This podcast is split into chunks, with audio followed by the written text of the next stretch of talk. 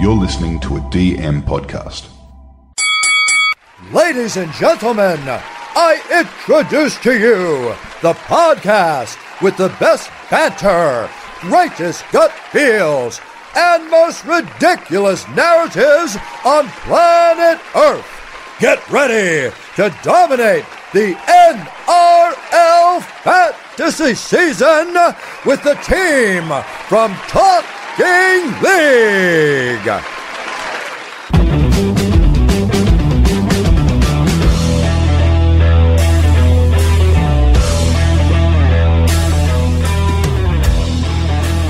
G'day, guys. Welcome to Buy, Hold, Sell, Avoid. So, we'll be doing this weekly as we did at the end of last year. Do this with my Kiwi blads. I do it with Shooter, and I do it with Kyle, and also do it with Ed. But let's kick it off. Let's introduce, introduce the crew. First up, Tilly, Timmy Ballantyne, aka Shooter. How are you, my man? How's it going, bro? Doing good, man. How, how are we feeling? Because you're similar to me. We both had cheese. We're both licking our wounds around that 800 mark, but we got bounced back, Timmy. Yeah. Oh, I'm not, I'm not very happy this week, to be honest. I'm actually quite depressed. Mate, you are the, the, the larrikin of the group. What are you talking? Where's your bat cave this week, by the way? Oh, my missus is in bed, so I had to sit in the lounge. I love it. Now let's bring in Kyle. Kyle had a pretty monster round. He always starts fast, this man. Kyle, how are you, my man? Yeah, I'm pretty good, mate. How are you? Good, man. So not close to a 900. Yeah, yeah, eight eight nine. Uh, not too bad. Um, fairly happy with the start. Uh, just kicking myself that I didn't pick up a couple of guys that everyone else did, but uh, it is what it is. 24 rounds to go, my boys, but we've got plenty to talk about tonight. It is only round two, but it's always interesting, given all the injuries, to have a look at what we can buy. So tonight we'll cover Tom Starling, Josh King, Jai Arrow, Hamiso. We've got Billy Smith, Jeremiah Nanai, Aaron Clark, Jay Clifford, Tom Gilbert, Blayke Brailey, Isaac Tago, Tyrone Peachey, Trent Loiero, and Latrell Mitchell. Cole, let's kick it off. Tom Starling, 436k, a break even of 30% and owned by 3%. Buy, hold, sell, or avoid. Uh, he's an avoid for me. I think TK. Um, it's just I'm a little bit uncertain with Josh Josh Hodgson's return. Um, I just think it could be four weeks now, um, but other people are saying two to three. Um, so it's a little bit up in the air. Um, I just don't think he's going to be enough, make enough cash to be worthwhile uh, bringing him in now. Um, and I think around that price point, there's probably better options, um, especially if you are looking for a replacement for someone like Brandon Smith.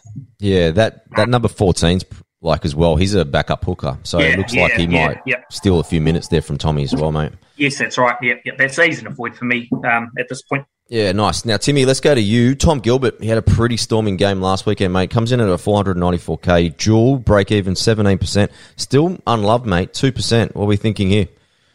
Oh, I've flicked in between um, buy or avoid, and I think the more we've talked about him this week in the group chat, I'm heading more towards an avoid, just with the with the team that he's in. Yep. Um, he scored 67 with a try on the weekend, but yeah, um, old young Maney, yeah, young Maney go off with a with a sore knee or whatever he whatever he had, and um, and he's not going to probably play that sort of role week in week out.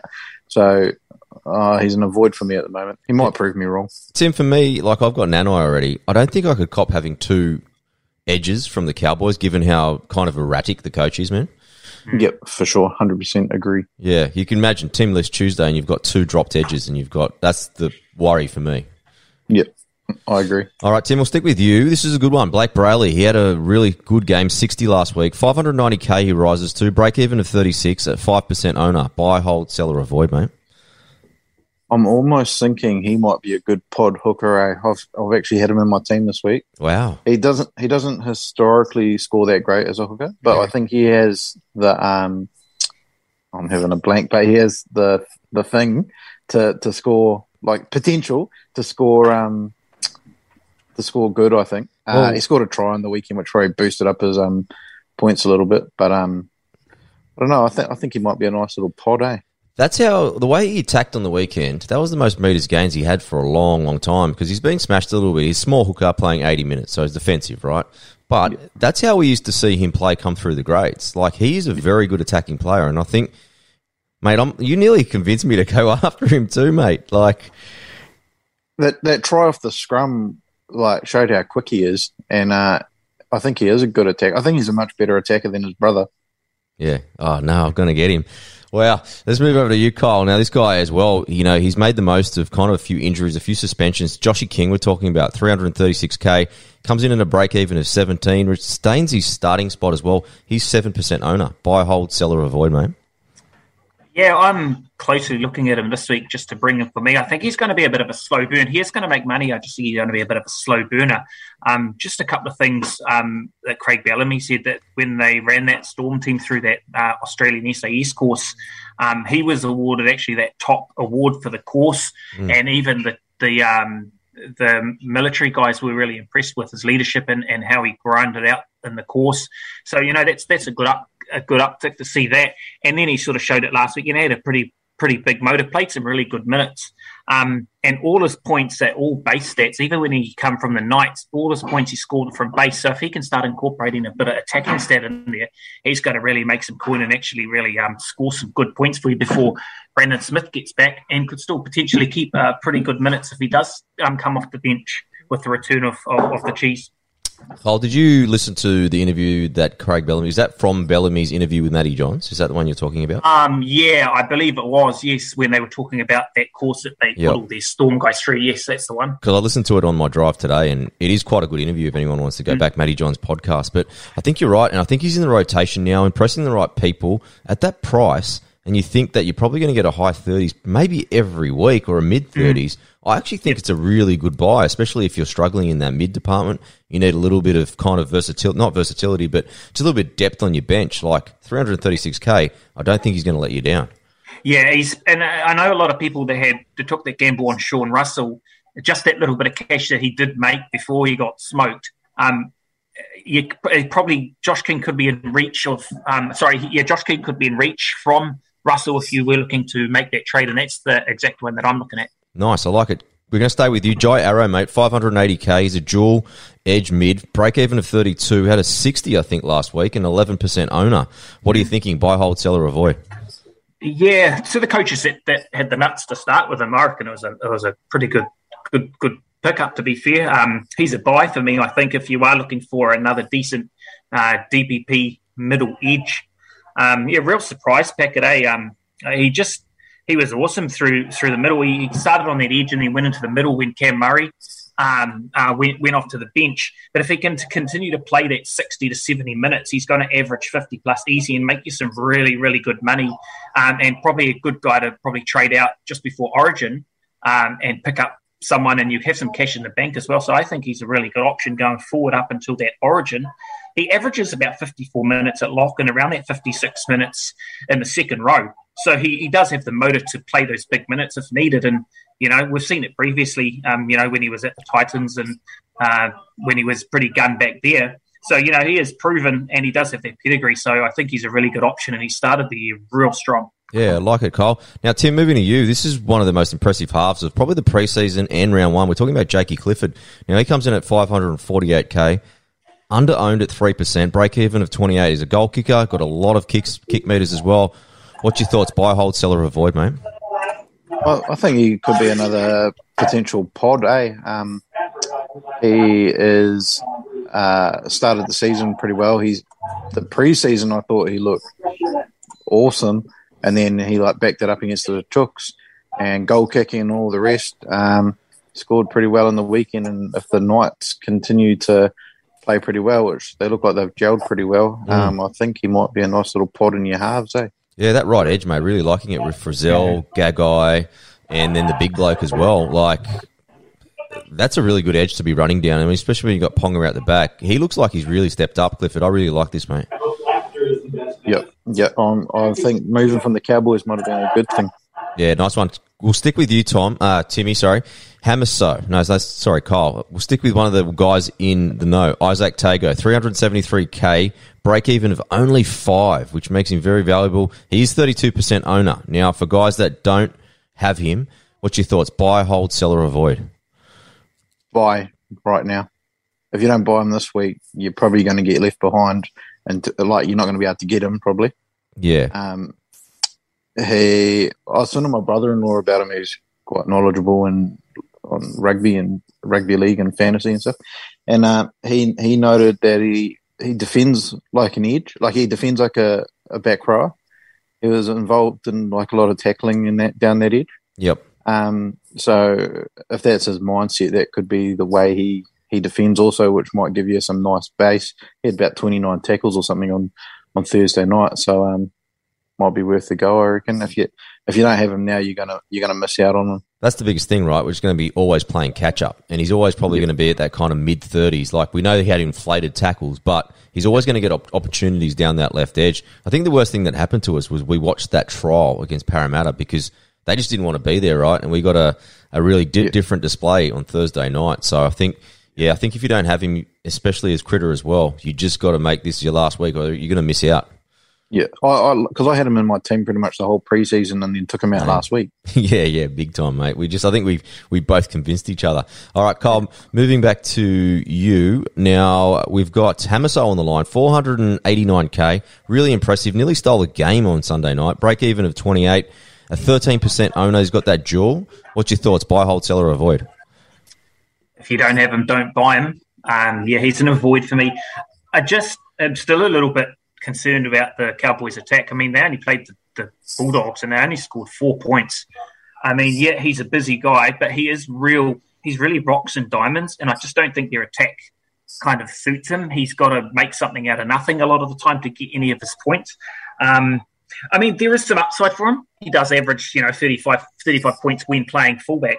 You know, so uh, you know there there is some upside there. I just think he's really rocks and diamonds.